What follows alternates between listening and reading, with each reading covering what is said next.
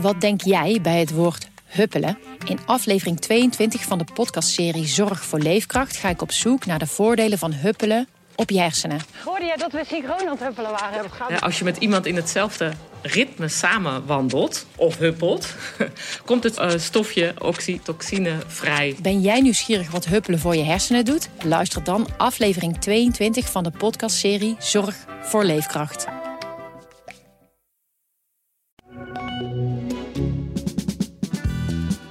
Is de podcast Politiek Dichtbij. Met Leendert Beekman en Tobias Den Hartog. In een half uur praten we weer bij over de stand van zaken op het Binnenhof. En we moeten maar eens filosoferen over hoe het nieuwe regeerakkoord eruit zal kunnen gaan zien. Maar eerst dit weekend, want we waren wereldnieuws. Police in the Dutch city of Rotterdam have been firing warning shots. They used water cannon during clashes with anti-lockdown protesters.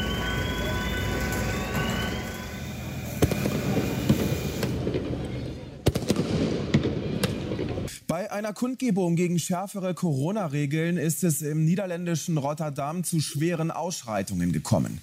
Polizeikräfte hatten mehrere Schüsse abgefeuert. Dabei sollen sieben Menschen verletzt worden sein. Auch unter den Beamten gibt es Verletzte. Het centrum van Rotterdam was even in handen van de ruilschoppers afgelopen vrijdag. Burgemeester Abu Taleb omschreef de avond als een orgie van geweld. De driehoek was afgelopen eh, dagen op de hoogte uh, via uh, inlichtingensystemen dat we te verwachten hadden een groep van enige tientallen mensen op de Koolsingel die een statement wilden komen maken tegen het coronabeleid. de politie is op verschillende momenten zwaar geattaqueerd door de demonstranten, de reddenschoppers moet ik zeggen. Op verschillende momenten heeft de politie zich genoten noodzaak gevoeld uh, het wapen te trekken om uh, uh, uiteindelijk zichzelf te verdedigen. Er is ook gericht geschoten, er zijn ook slachtoffers bij gevallen. Ja, en volgens Diederik Gommers, IC-baas bij het Erasmus MC, zou dit wel eens het begin kunnen zijn van nog veel meer ellende als wij onverhoopt in code zwart komen, dan is dit wat we in Rotterdam gezien hebben, is peanuts. Peanuts, Tobias. Wat we in Rotterdam, wat bedoelt hij daar dan mee? Ja, ik moest er even over nadenken, maar bedoelt hij waarschijnlijk een soort derde wereldoorlog of zo? Ik weet niet precies. Uh, een burgeroorlog, denk ik. Ja, Gommers is dus wel vaker uh, niet. Ja, vind, ik vind hem niet altijd uh, even coherent. Soms, soms beslist hij iets in het OMT en dan verdedigt hij vervolgens het andere argument bij een talkshow. Dus het er zit wel eens wat discrepantie in. Maar ik denk dat hij hier bedoelt nog meer geweld, nog meer ellende. ja. ja. Dat zal zijn als er code zwart is. Laten we het daar zo meteen nog eventjes over hebben. Eerst, wie waren nou deze ruilschoppers? Was, deze, was dit nou echt gericht, hè, dit hele weekend, tegen 2G en het coronabeleid? Ja, nee, dat, ik denk dat je dat uh, zeer kunt afvragen. We hebben natuurlijk gezien bij de, uh, als je even, uh, even de hele lockdownperiode, hebt gezien de rellen bij de allereerste lockdown waren rellen. Er zijn avondklokrellen geweest. Ehm, er was een keer wat onrust in de zomer. En dit is eigenlijk de vierde keer dat het tot, tot geweld komt. want na Rotterdam was het in Urk, Roermond, er waren meerdere plekken waar onrust was. Ja, volgens mij, eh, als je de, de, de, uh, onze verslaggever Adrian de Koning stond ertussen. Volgens mij, als je haar verhaal leest en dat van andere journalisten die erbij waren. Ja, er, is op enig moment wel geroepen uh, geen, geen 2G bijvoorbeeld. Maar ja, er, is ook, er zijn ook leuzen gescandeerd over vuurwerk. Er waren in Rotterdam in ieder geval gekende hooligans van Feyenoord onder meer aanwezig. dat zag je ook bij de avondklokrellen. Waren niet per se jongeren die allemaal heel erg tegen de avondklok aan zich waren. Met, met allerlei uh, doorvrochte argumenten, maar wel gewoon algehele onvrede over het leven is beknot. Ja, volgens mij kwam dat nu tot een eruptie. Ja, maar dan kunnen we wel vaststellen. Het heeft dan niet met 2G te maken, maar het heeft wel degelijk met corona en coronamaatregelen ja, te maken. Zeker. En misschien ook het, ja, ja. Vuurwerk, ja. overduidelijk. Uh, vorige week, dat had met corona te maken. Ja. Uh, dat ze de voetbalsupporters het stadion niet in kunnen, komt natuurlijk door corona. Ja. Eerst even dat vuurwerk. Ik was verbaasd vorige week. Op het moment dat ik in onze krant las, mm -hmm. we kunnen gewoon vuurwerk afsteken, dacht ik, wat is dit nou weer voor een gek besluit van het kabinet? Om dat twee dagen later weer terug te trekken. Ja, ja, ja. het leek erop dat het woensdag, donderdag, uh, dat het kabinet vuurwerk toch zou gaan toestaan. En op vrijdag kwam in de ministerraad na afloop dan hè, het besluit, of in de ministerraad het besluit toch geen vuurwerk. Ja, ik, ik denk dat hier de werkelijkheid en de mediawerkelijkheid een beetje in elkaar uh, gevlochten zijn en hebben gebotst. Want wat zie je nou? Wij gaan natuurlijk, uh, dat is ook met dat lekken rond die persconferentie. Hè? Wat doen journalisten? Die gaan in de dagen vooraf gaan. Het is niet zo dat er ergens een, een koker staat en daar komt dan informatie uit en zo is het gelekt. Hè? De man met een envelop in de parkeergarage. Zo gaat het vaak gewoon niet. Soms wel, soms wordt er bewust iets ja, uh, meegegeven aan journalisten. Maar heel vaak is het ook gewoon gericht op, uh, ja, komt het neer op vragen van ons. Wij gaan bellen met de partijen uh, die ministers hebben in het kabinet. We gaan bellen met ministers, uh, hun assistenten en vragen van, joh, hoe zit het met het vuurwerk? Nou, wat, wat merk je? Het vuurwerk is een verdeeld onderwerp als in, in deze coalitie. Uh, D66 zou het best willen beknotten. VVD weet dat hun achterban best hecht aan vuurwerk. Dus je hebt daar een soort van constant spanningsveld. Dat zag je ook met het verbieden van knalvuurwerk. Dat is tot op het laatste moment is dat heel moeilijk en verdeeld geweest binnen de, uh, binnen de regering. Nou, ik denk dat, dat, dat dit weer speelde. Ik denk dat, de, uh, dat, dat die discussie echt wel eventjes is, is gegaan van ja, maar kunnen we het vuur, hebben we gegronde redenen om het vuurwerk aan banden te leggen? En leg ze dan nog eens voor. Nou, daar zullen de, de tegenstanders van vuurwerk in hebben gehoord. En dat ook met ons hebben gedeeld, dus met journalisten. Van nou ja, het zou misschien best wel eens gezien de druk op de zorg af verboden moeten worden dit keer. Maar de voorstanders van vuurwerk hebben er misschien wel in gehoord. Ja, maar is er dan bewijs? Hè? OMT was ook gevraagd om advies. Er is geen bewijs dat dit direct iets doet. Hè? Er is geen empirisch bewijs dat dit direct iets doet uh, voor de besmettingen. Uh, of voor uh, ziekenhuisopnames van corona. En mensen die door corona dan geraakt zijn. Um, dus die hebben, die hebben die argumenten weer zo gehoord. En zo is die discussie dus ook een klein beetje in de kranten, in de media uitgevent. Ja, en op, op vrijdag valt het pleit dan zo dat ja, er toch een verbod komt. En dat, daar doen we dan ook weer bericht van. En daardoor lijkt het misschien alsof er heel erg is gezwalkt. Maar ik denk, eerlijk gezegd, ik kan het niet bewijzen, maar ik denk eerlijk gezegd dat het ook een beetje de mediawerkelijkheid is geweest. Mm -hmm. Net spraken we voor AD Video uh, Thijs Kettenis, dat is onze verslaggever in, uh, in Griekenland, onze correspondent. Want vanaf vandaag in Griekenland uh, zijn er strenge maatregelen ingegaan.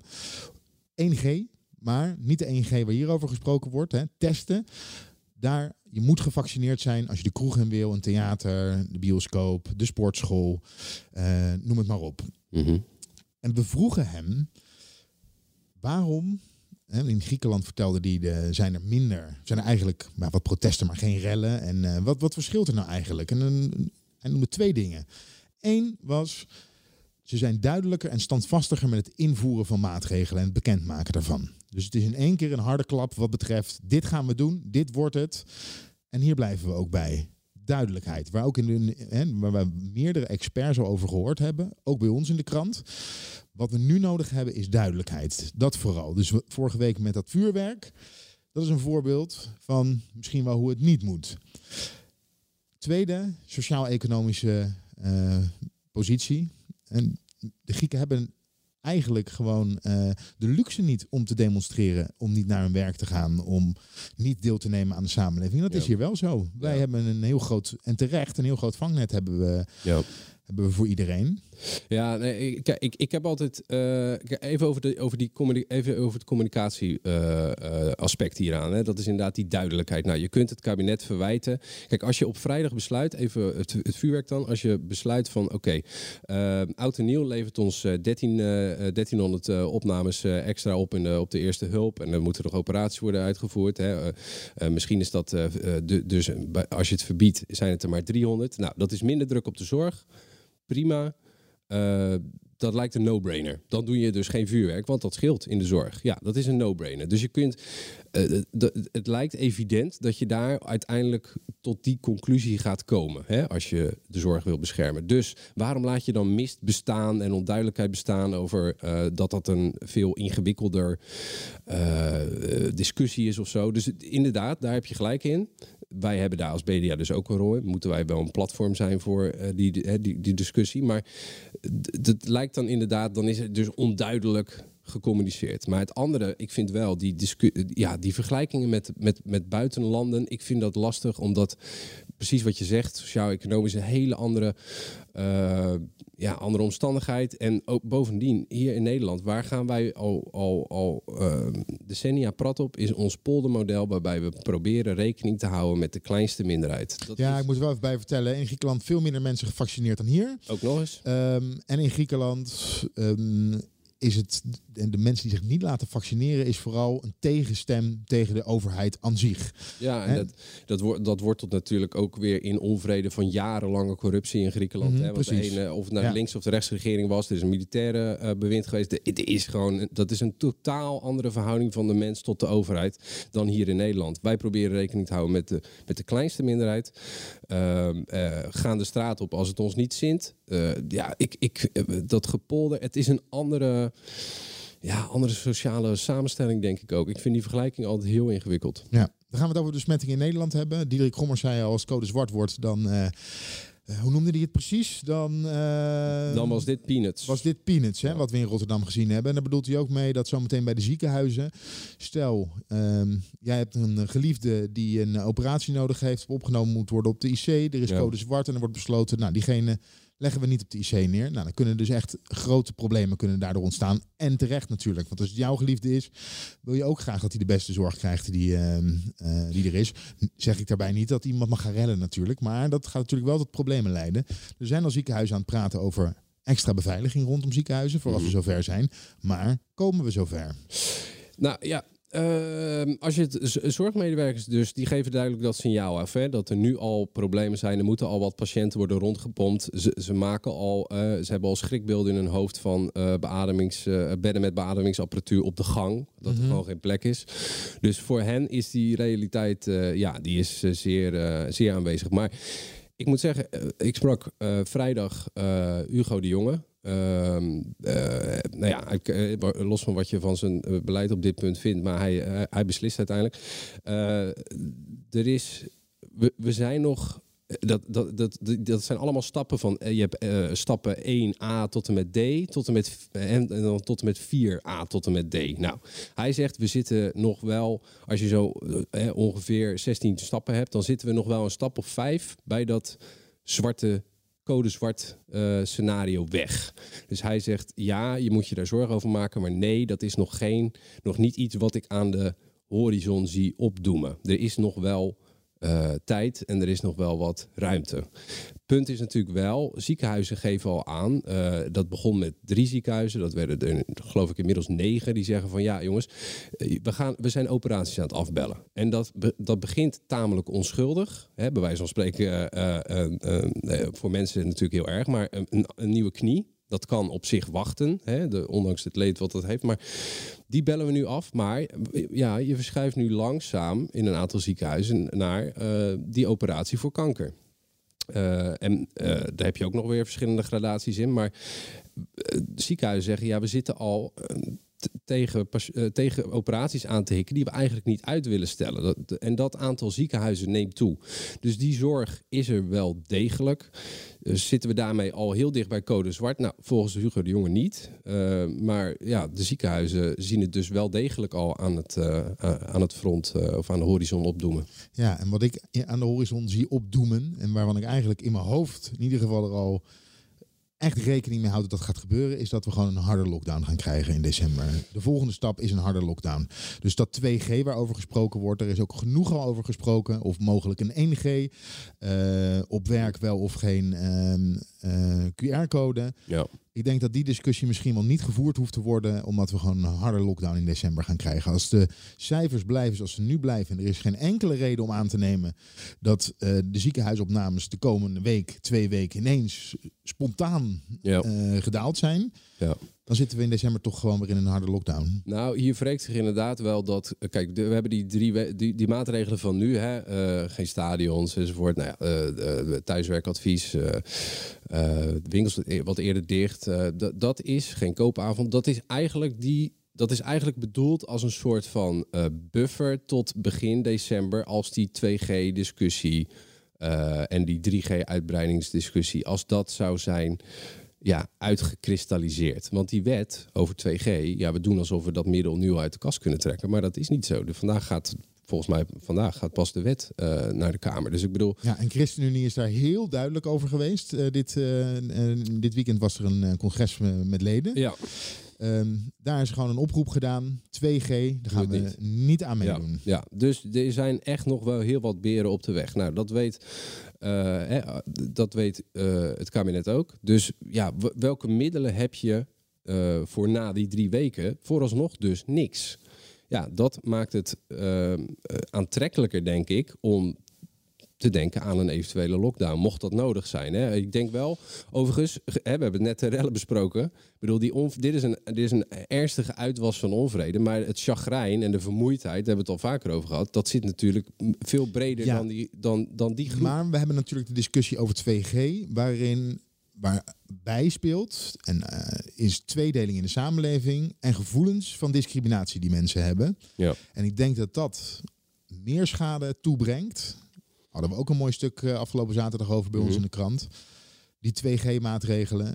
Als dat je een harde lockdown invoert, omdat Ja. het voor iedereen geldt. Ik denk dat mensen daar veel beter mee kunnen leven. Jij denkt of dat schat mensen- ik dat helemaal verkeerd in? Dat alle gevaccineerden dan denken, ja, amahula. Ja, jij denkt dat mensen eerder voor 2G kiezen dan een lockdown, want die lockdown Nee, ik denk dat we liever. Nee, ik denk dat het handiger is om een lockdown te doen. Als je, naar, Ja. als je nu naar de, kijkt naar waar Nou we ja. staan. Hè, ook, Ja, laten we gewoon even politiek bekijken. Ik denk dat het veel veiliger is om nu te stoppen met de hele discussie over, de twee, over 2G. Ja. En voor een lockdown te kiezen. Denk ik. Ehm, ja, maatschappelijk gezien om het te bekoelen zou dat misschien zo kunnen zijn. Alleen, ja, ik weet niet of een, eh, een harde lockdown, bijvoorbeeld ook met eh, de, hoe, hoe hard gaat die lockdown zijn? Gaan er bijvoorbeeld ook scholen dicht? Dat betekent dat werkende ouders weer, hè, die krijgen hun kinderen weer thuis, er wordt weer thuisonderwijs. Dat geeft ook een hoop stress en onvrede. Ik nou, moet nog die maar scholen zien. dicht kunnen ze. Kan het kabinet nog even uitstellen? Dat zou kunnen. Want dat, de kerstvakantie komt eraan. Ja, die maak je langer. Dat zou kunnen. Of ja. hè, die laat je eerder beginnen en laat je langer doorgaan. Dus. Stel dat je de kerstvakantie drie tot vier weken laat duren. Dan hoef je pas eind december een keuze te maken. Wat doen we na Ja. half januari met de basisscholen? Ja, dat is waar. Maar d- daar wreekt zich al meteen iets. De, de ehm, impact die die lockdown heeft gehad op het onderwijs is niet te onderschatten. Dat, is, de, eh, de- dat heeft sociale problemen gehad, heeft economische problemen gehad, heeft eh, eh, voor, de, voor de langere termijn, voor, de, voor, de- voor het opleidingsniveau heeft dat eh, gevolgen. Eh, de instroom op de arbeidsmarkt, dat, dat grijpt echt behoorlijk in. En natuurlijk redeneren wij, iedereen redeneert vanuit zijn eigen straatje van hoeveel last ga ik krijgen van dit of dat. Maar ja, het kabinet heeft toch wel die totaalafweging te, te maken van welke consequenties eh, ieder, ieder besluit heeft. En eh, een eh, volwassen ondernemer is misschien nog wel te redden met staatssteun, maar de sociale component van de school dichtgooien, die is, dat kun je niet even, je kan niet even, diegene, die, die leerling kan niet even een tikkie sturen naar het kabinet om de schade te vergoeden. Zo werkt het niet. Dat, is, dat, dat grijpt best diep in. Dus ik moet nog maar zien of, ja, of we echt die, die brug zo makkelijk oversteken als we nu hè, zo eventjes redenerend tuurlijk. doen voorkomen. Ja, maar die 2G-discussie of de 1G-discussie, de QR-discussie die nu in de, in de Kamer speelt. Nou, we hebben vorige week hebben we gezien hoe hoog dat oploopt, hoe- eh, oploopt tot het oproepen, of in ieder geval het zeggen dat er tribunalen komen aan toe hè, van Ja. eh, de FVD. Ehm, is die discussie en de schade die daardoor ontstaat, is dat niet zonde als je wel aanvoelt of de kans groot is dat ondanks dat je 2G gaat invoeren, Mhm. later alsnog een lockdown zal gaan volgen. Ja, dat zou eh zuur. Sla hem dan over. Ehm, Want dat wat experts over de 2G, de, de effectiviteit van 2G. Ja, daar, is, daar, is- daar zijn mensen het niet over eens. Hè? Nee, je, zijn je we- weert, eh, je weert een, een, een klein deel van de samenleving Mhm. hè, eh, in kroegen, eh, in niet-essentiële winkels. Maar in de rest van de samenleving kom je ze nog gewoon tegen. Op werk ook. Ja, ja nee, dat is waar. Maar er, i- ja, dat- is waar. Er, is overigens wel eh, van de TU Delft nu een, eh, een model hè, over 1, 1G, 2G, 3G, de effectiviteit ervan. En ja, 1G, daar, daar wordt, dat wordt bemoeilijkt. Dan zou je dus iedereen, 1G is dat je iedereen test die ergens naar binnen gaat. Eh, de G staat dan voor getest. Nou, dat is in de praktijk bijna niet uit te voeren, want de GGD's hebben de capaciteit niet om iedereen te testen. Dat zou je dus enorm moeten opwaarderen. De vraag is of dat lukt. Nou, bij 2G dan doe je alleen de gevaccineerde en de genezen mensen laat je binnen. Daarbij is wel te zien dat eh, dan stuur je namelijk niet op het aantal besmettingen, Maar je stuurt wel op de aantal ziekenhuisopnamen. En omdat genezen mensen een hele hoge afweer hebben, uh, heel veel antistoffen hebben, moet ik zeggen.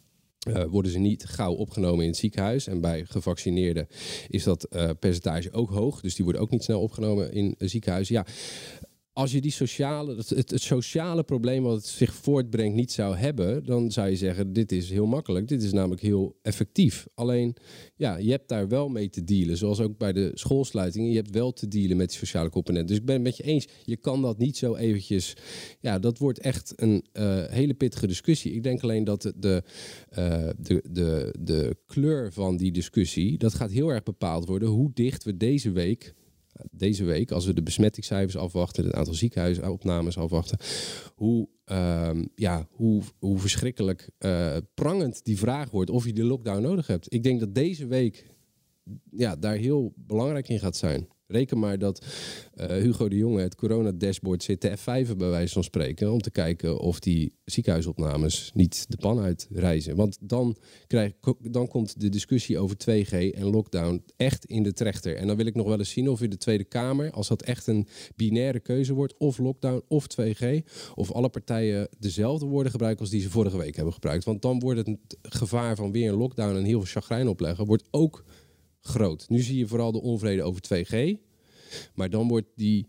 Ja, dan wordt. Nou, vertel eens, hoe zijn, uh, hoe zijn. Stel dat je nu over een lockdown gaat praten. Hoe zijn, uh, hoe, hoe, hoe, zijn de kaarten geschud? Nou ja, kijk, er zijn partijen die. Uh, neem bijvoorbeeld uh, PvdA GroenLinks. Die hebben. Hè, het, ik denk dat de regeringspartijen. die volgen het oordeel van het kabinet. Maar dan heb je. Je, je wil vervolgens een, een bredere steun in de Tweede Kamer. Uh, uh, dan moeten we ChristenUnie trouwens even buiten het kabinet plaatsen. Maar je ziet bijvoorbeeld uh, PvdA en GroenLinks heel fel op de fouten die de overheid heeft gemaakt. Maar de lockdowns hebben ze tot dusver eigenlijk altijd wel gesteund. ChristenUnie is heel fel op dat 2G. Hè, en wat je al zegt, die willen 1G.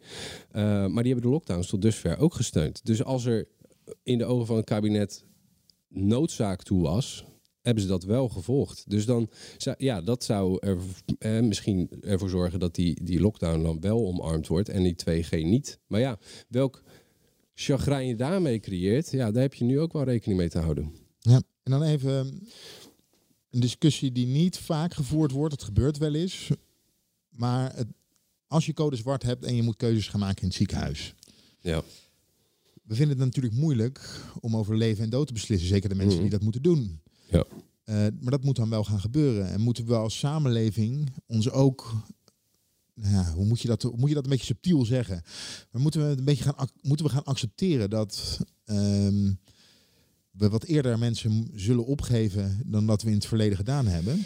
Nou ja, kijk, de, de, de, kijk wij kunnen daarover debatteren tot we. ik- eh, artsen hebben daar eigenlijk een vrij. ehm, Je moet iedereen helpen. Nou, die hebben, ja, precies. Die hebben eigenlijk een vrij eensluidende eh, stem eh, hierover. Hè. Die zeggen eigenlijk, kijk, triage, zoals dat heet, hè, dat, heet dat is de selectie van patiënten. Wie help je als eerst? Dat is triage. Dat is in feite ehm, iets wat artsen de hele dag door doen. Want er is, er is hè, je kan iedereen een bed geven, maar je kan niet iedereen evenveel aandacht op hetzelfde moment geven. Dus triage is iets waar artsen tot, veel meer in bedreven zijn. Wij gaan daar nu eens over nadenken, maar artsen doen dat al jaren.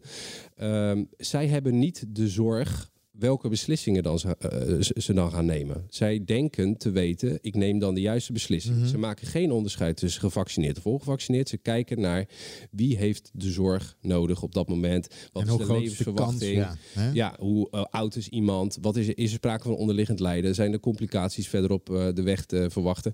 Die, ja, die afweging die maken zij eigenlijk al elke dag. En die komen wel onder, onder enorme spanning te staan. Hè? Zoals eh, Gommers ook zegt, van als dat echt op de IC... eh, ja, aan de orde van de dag gaat zijn. Want dan ga je echt over leven en dood beslissen. Maar zij kunnen dat in feite wel. En ik denk niet dat wij in een, dat we in een discussie gaan komen. Maar goed, eh, ik heb ook wel eerder gedacht dat we niet in de 2G-discussie zouden gaan komen. Dus, maar ik denk niet dat we in de discussie gaan komen over moeten we gevaccineerd wel of niet, eh, of als eerst of als t- tweede eh, helpen. Ja, ik denk dat we die bal echt bij de artsen eh, gaan laten. Hè. Als ik we zeg, bedoel ik even de politiek. Ik denk dat de politiek die bal echt bij de artsen gaat Ja. laten. Alright. Eh, gaan we door met de formatie, Tobias. Ja, je zou het bijna. We hebben het een beetje. Ik, ik zat te denken, ik zat terug te denken aan de laatste paar afleveringen. We hebben het eigenlijk steeds een beetje eh, ja, in een staartje. een Ja, is het nu weer lacherig. staartje? Ja, Ja, nee, maar we hebben het een beetje gaan eh, extra vooruit eh, trekken. Ja, maar goed, het is nu wel aan de orde van de dag. Want ja, Gert-Jan Segers die had iets in de trein laten liggen. Ja, dat was niet zo heel slim van hem. En dat vond hij zelf ook. Of ik alles mee had. Ja, ik heb het op. Vertel. Nou, ik denk drie weken geleden of zo. Dus ik eh, zat in de vergadering en ik kijk naar mijn stukken en ik denk, verrek. Ik ben een stuk in de trein vergeten. Ja, en dat stuk in de trein was een, nou, wat, een, een soort begin voor een regeerakkoord voor een minderheidskabinet, geschreven door de VVD en de Ja. CDA. Ja, Segers had daar zelf niet aan meegeschreven. Ja. Je denkt dan wel, Ja, er ligt een enorm rapport ligt erin. eh, heeft hij, heeft gewoon acht, hij heeft gewoon acht pagina's, acht, acht A4'tjes laten liggen. Ja, dat was toch. En als hij dubbelzijdig heeft geprint, want hij, zo, hij is natuurlijk milieubewust, hè, reist met de trein, lagen er vier velletjes papier lagen er in de trein. Ja, knap dat een reiziger dat heeft gevonden en aan de Volkskrant heeft gegeven. Ja. Ehm, ja, en je moet het even goed in de context zien. Hè. Dus de- er was destijds, hè, dat is eh, in eh, september geloof ik, hè, er was destijds eh, sprake van dat er een minderheidskabinet zou komen van eh, CDA, VVD en eh, D66. En die gingen samen een stuk schrijven. En daar, de bedoeling daarvan was eigenlijk van, nou, we moeten kijken of we D66 eh, aan eh, tafel kunnen krijgen. Of Ja. nee, sorry, VVD en CDA. Dus we CDA moeten schreef, kijken of- VVD schreef dat stuk, ze Ja. wilden D66 daarmee overhalen. Ja, en misschien ChristenUnie eventueel daarbij zien te verleiden. Ja, Nou, dit stuk is wel uitgebreid geanalyseerd. Wij gaan zo meteen even kijken dat als je dit stuk tegenover, of, hè, naast het eerdere van de zomer geschreven eh, stuk van D66 en de VVD, wat ook een aanzet tot Ja. een regeerakkoord zou zijn, als je dat bij elkaar brengt, Ja. waar je dan, eh, waar je dan eh, op komt. Mhm.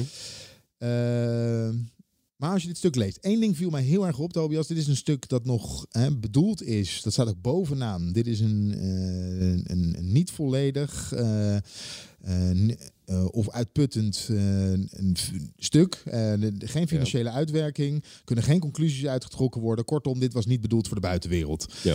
Inleiding. Staat dan de zin in. Nederland is een welvarend en mooi land waar we met elkaar trots op zijn. Tegelijkertijd zijn er een aantal vraagstukken, bla bla bla bla. Mhm. Maar ik dacht, ja, op, op het moment dat je een intern stuk aan het schrijven bent en eh, je gaat dat erin zetten, dat vind ik gek. Moet je je voorstellen dat ik mailtjes naar Ja, jou ja, ja. sturen, Tobias? We gaan eh, voor de gemeenteraadsverkiezingen gaan we met de podcast gaan wij eh, hebben we wel mooie plannen. Dat ik dan eerst een stukje ga schrijven als het, onze podcast is een mooie en goed beluisterde podcast. Ja. dat is toch gek? Ja, ik, Of leg ik dan weer ergens... Nee, nee, eh, nee, nee, ja. nee. Ja, ik heb me daar toen ook over verbaasd. Want er stonden eh, eh, to- toen eh, D66 en VVD samen een stuk hadden geschreven in de zomer, stonden ook van dat soort, soort zinnen in dat je denkt, ja, nou, oké, belangrijk. Ja, ik weet niet of dat, of dat bedoeld is om een soort van eh, gezamenlijk eh, startpunt of zo. Van, hè, wat, is jouw, wat is jouw beeld van, eh, van Nederland? Eh, eh, ehm, eh, want als je die woorden, nog even, de, de, mooi en welvarend zeg jij? Nederland is een welvarend en mooi land Ja. waar we met elkaar trots op zijn. Ja, nou ja, daar, ga je al. Dus, dus een mooi. Nou, is het mooi? Ik weet het niet. Vind je Nederland overal mooi? Nederland is niet overal mooi. Is Nederland welvarend? Dan accepteer je dus al dat er eh, de, de, de gemiddelde mate van welvaart is dus hoog. Maar voor, veronachtzaam je daarmee misschien dan de eh, werkende armoede. Hè? Of de Mhm. werkende armen. Of de armoede aan zich al. Ja, misschien is het bedoeld dus, wil ik maar zeggen, als een soort vertrekpunt van... oké, dit, is, dit is waar we staan. Oké, en wat zijn dan de problemen en waar willen we naartoe? Dat kan ik me voorstellen, maar ja, het doet altijd een beetje ja, wollig aan. Ik, ik weet het niet. Ik heb het ook, eh, ik verbaas me er ook wel over. Ja. Is jij? Wij gaan er een keer een regeerakkoord samen maken, eh, Tobias. Eh, laten we dan toch eens kijken waar we staan. Hè? Want hier hebben we het woordje welvarend. Ja. Eh, dan ga ik gewoon even helemaal vanuit mijn eigen situatie het bekijken. Ik eh, eh, moet met de auto naar werk, of ga vaak met de auto eh, eh, naar werk. Ik heb een flexibel energiecontract en ik heb een kind in de kinderopvang. Ja. Gaat allemaal volgend jaar extra geld kosten. Nou horen we wel dat de economie groeit. Mhm. Ehm, dat we er ook qua koopkracht op vooruit gaan, maar ik merk het niet in mijn portemonnee. Nee. Daar zal in een regeerakkoord zal daar rekening mee gehouden moeten gaan worden, toch? Eh, ja. En Want ik nee. ben niet de enige die heel veel betaalt voor zijn benzine en zometeen ook flink meer gaat betalen voor zijn energie. Ja. Ja, nee, je legt die drie vraagstukken op tafel die gelijk allemaal niet door een kabinet op te lossen zijn. Want je energie en je benzine, dat is, dat is een, een, eh, voor een groot deel extern bepaalde prijs. Namelijk gewoon de schaarste op de, op de oliemarkt bepaalt dat. De schaarste op de energiemarkt bepaalt dat. Dus eh, de gaskraan eh, die, waar, blijft meneer- dicht in waar- Groningen. Waar, meneer Poetin, oh, ja, die blijft dicht in Groningen. En waar meneer Poetin zijn hand op, de, op de knop heeft, ja, dat, dan kun je ook maar afvragen of die, of die, die vol open draait. Dus dan heb je al met twee, twee dingen eh, waar die het, kabinet, het komende kabinet niet kan gaan oplossen, maar wel kan verzachten. Hè? Dus ze kunnen, in, ze kunnen jou eh, belastingvoordeel geven of de accijnzen verlagen nou, enzovoort. Ze kunnen Kinderopvang gratis maken. Nou ja, daar, en daar heb je het laatste punt. Die, de kinderopvang, dat is iets waar, wa- wat je gratis zou kunnen maken. ehm, eh, waardoor ook weer het, eh, het super ingewikkelde toeslagenstelsel verdwijnt. Dus dat is een stap die het kabinet wel kan zetten. Ja. Ja. Dus ik, ik kan je denken op, eh, op dat laatste punt. Da, dat heeft dus in dat stuk gestaan. De kinderopvang gratis maken. Eh, D66 ziet dat ook zitten. Ehm, dus de, de, nou ja, dat zou een, een stap kunnen Dan komen we zijn. er zo meteen nog even op terug. Als we alles besproken hebben, Ja. of we er nou op vooruit gaan. Ehm, Een paar belangrijke thema's die natuurlijk aan bod komen. Klimaat en stikstof, woningmarkt, migratie, ondermijning, de rechtsstaat, het onderwijs en de woningmarkt had ik genoemd. Ja. Mis ik er dan nog één? Eh, nee, ik denk dat dat wel de belangrijke... Of ja, althans, eh, het ene is niet belangrijk. dan, Maar de- dit zijn, hier zitten wel neteligheden in waar ze hem uit moeten zien te komen. Nou, eh, klimaat en stikstof. Daar is eigenlijk vorige week al genoeg over uitgelekt. Er Mhm. komt eh 20 miljard eh, wordt er geïnvesteerd om ervoor te zorgen dat de landbouw in ieder geval minder stikstof gaat uitstoten. Ja. Ja. Daar, daar, daar, daar ligt, daar, dat is wel een... Kijk, er is nog, nog geen enkel akkoord aan die formatietafel afgesloten, maar dit staat wel... Ja, dit, hebben ze al voorzichtig met pen En het is de bedoeling om de veestapel niet te halveren. Dat zal niet per se het doel, de doelstelling zijn, maar wel te verkleinen. Verkleinen en verplaatsen, ja. Ja, en eh, de, natuur krijgt delen van de landbouwgrond terug. Ja, en er mag in ieder geval geen natuur beschadigd worden door die omliggende landbouwgrond. Precies. Woningmarkt.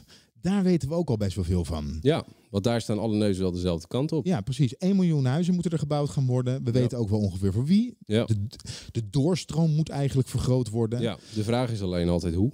Ja, En- starterswoningen maken, Ja. aanleunwoningen bouwen. Ja, en, ja, en, en ik denk dat op die hoe-vraag, daar, daar gaat dus waarschijnlijk wel iets gebeuren nog verder in de verhuurderheffing bijvoorbeeld. Hè. Dat woningcorporaties betalen nu een belasting, eh, wat dan de verhuurderheffing heet. En eh, eh, die moeten, moeten geld in kas houden als het ware. Nou, dat geld eh, hoeven ze dadelijk eh, waarschijnlijk niet eh, ehm, eh, in kas te houden. En eh, nou ja, dat eh, kan Ja. ten goede komen aan de bouw, zullen we maar zeggen. Ja.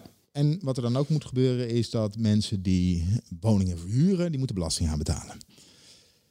Ehm, er is wel een fundamentele discussie in dat. eh, De box 3 discussie is dit. Ja, en ik weet niet of die al uitgekristalliseerd is, maar ik denk wel dat het, eh, het, het fundamentele.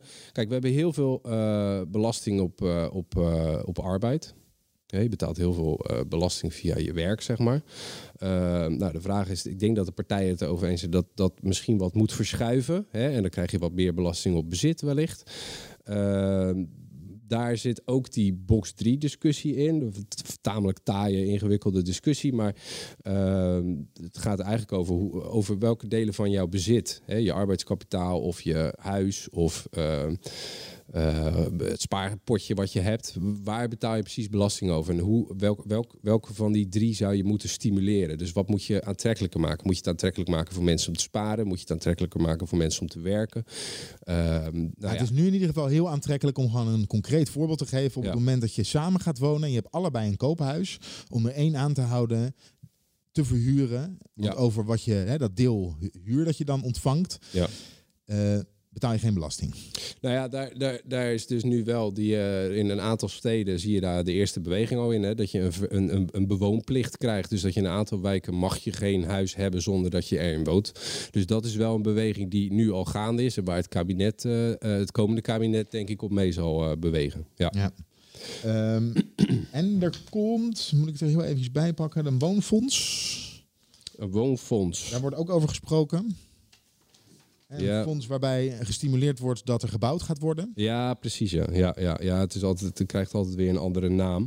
maar nee, die bouw moet gestimuleerd worden. Dus ik denk dat dat, eh, dat zijn no-brainers. Ik denk, Ja, dat zijn premiewoningen, premiekoopwoningen voor, voor starters en eh forse investeringen in de ontsluiting van in ieder geval 14 grootschalige woonbouwgebieden. Oh ja, ja, precies, die woningbouwgebieden. Ja. Ja. nee, zeker. Dat is ook echt iets waar eh, geen enkele partij voor gaat liggen. De vraag is dan vooral nog waar bouwen, bouwen we? Waar? Weet je wel, ga, je, ga je in het groen bouwen? eh, ga je steden groter maken? Dat, is, je de dat zijn in? Dat zijn ook ja, altijd, ga je de eh, lucht in? Dat zijn altijd heikele thema's. Nou, dat weet je ook in de gemeenteraad. eh, als het elke over elke etage wordt vergaderd, zeg maar. Ja. Hè? Is het drie hoog, vier hoog enzovoort. Ik heb wel het gevoel, dat is wel leuk. Ik heb lang in de gemeentepolitiek eh, heb ik verslag van gedaan.